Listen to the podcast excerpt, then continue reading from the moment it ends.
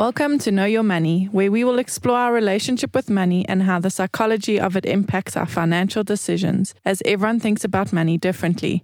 In our podcast, we'll be presenting a variety of financial topics in an easy to understand way, which we hope will assist you with managing your money. Hello, guys. Welcome to Know Your Money. Craig Warren, how are you guys today? Morning, Warren. Morning, Bron. How are we doing? Well, and you guys. Awesome. Very good. Good.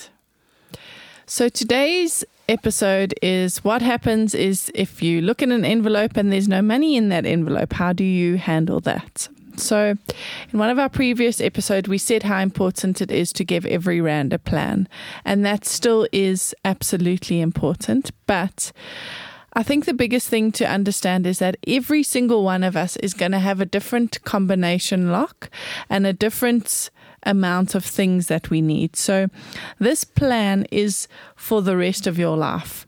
When you're starting out, it is going to be a little bit difficult to to get this right because you don't know what these unexpected plans are. Like for example, when I said in that episode I think that a subscription came up and I was like, "Oh goodness." And then I had to create that subscription fund because in the beginning it was empty.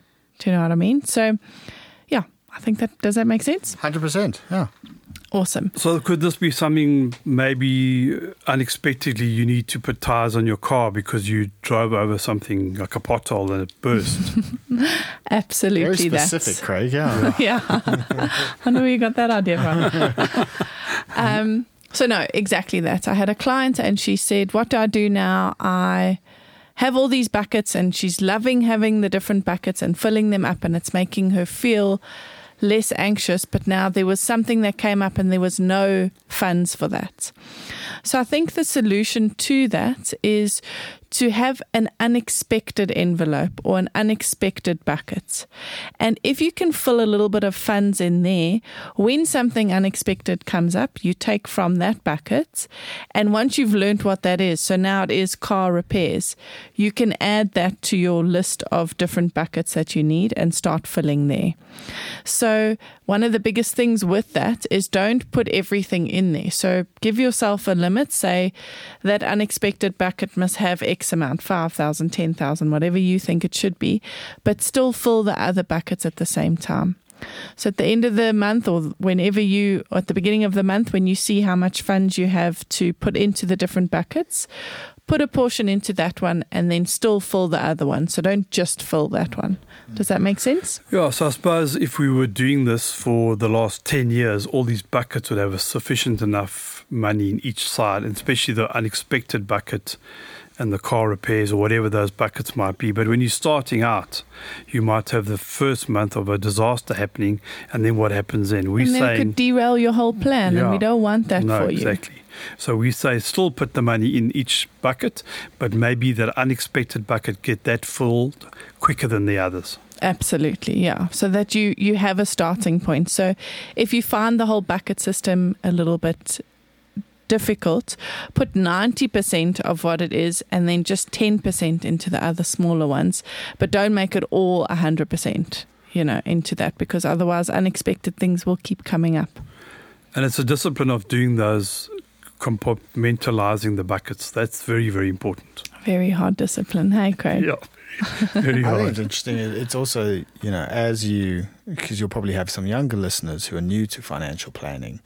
Um, you know, when I was 18, you don't think about having to put new tires on your car. Your dad bought you the car. It's awesome. It's done. It's ready to go. Correct. And then suddenly, oh shit, yeah, okay, now I have to, yeah.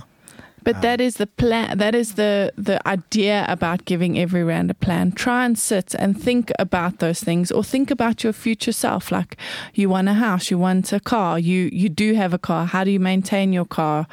And just open up all those things so that it can be And it- easier. And the way that uh, by doing that, by creating these envelopes or buckets, it, it gets you in the mindset to to think forward, but also to to actually realize what's happening in your own life financially. Absolutely. When things happen, you go, oh, okay, so yeah, I should probably have a fund for the car now because the car's not just going to be good every year. And it's not just the servicing I have to pay for. It's not just the tax disc. There's lots of things. Yes, absolutely. And those are the things. Every single thing you have, there is sort of maintenance with it. So as soon as you get something, open that bucket. It's like when you get a car, you take out insurance generally. Yeah, so should that be, yeah. so that should be the same thing. It should just be that light switch. Okay, I've started this new thing.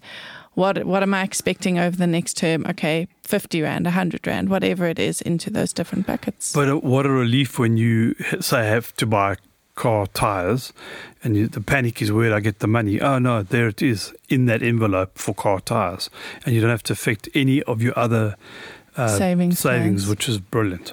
Absolutely. Cool. So take homes from that is just basically start with your starting point and work from there. Thanks, Great. guys. Thank you, guys. Thanks, Warren. Thanks, Brian. Have a great day.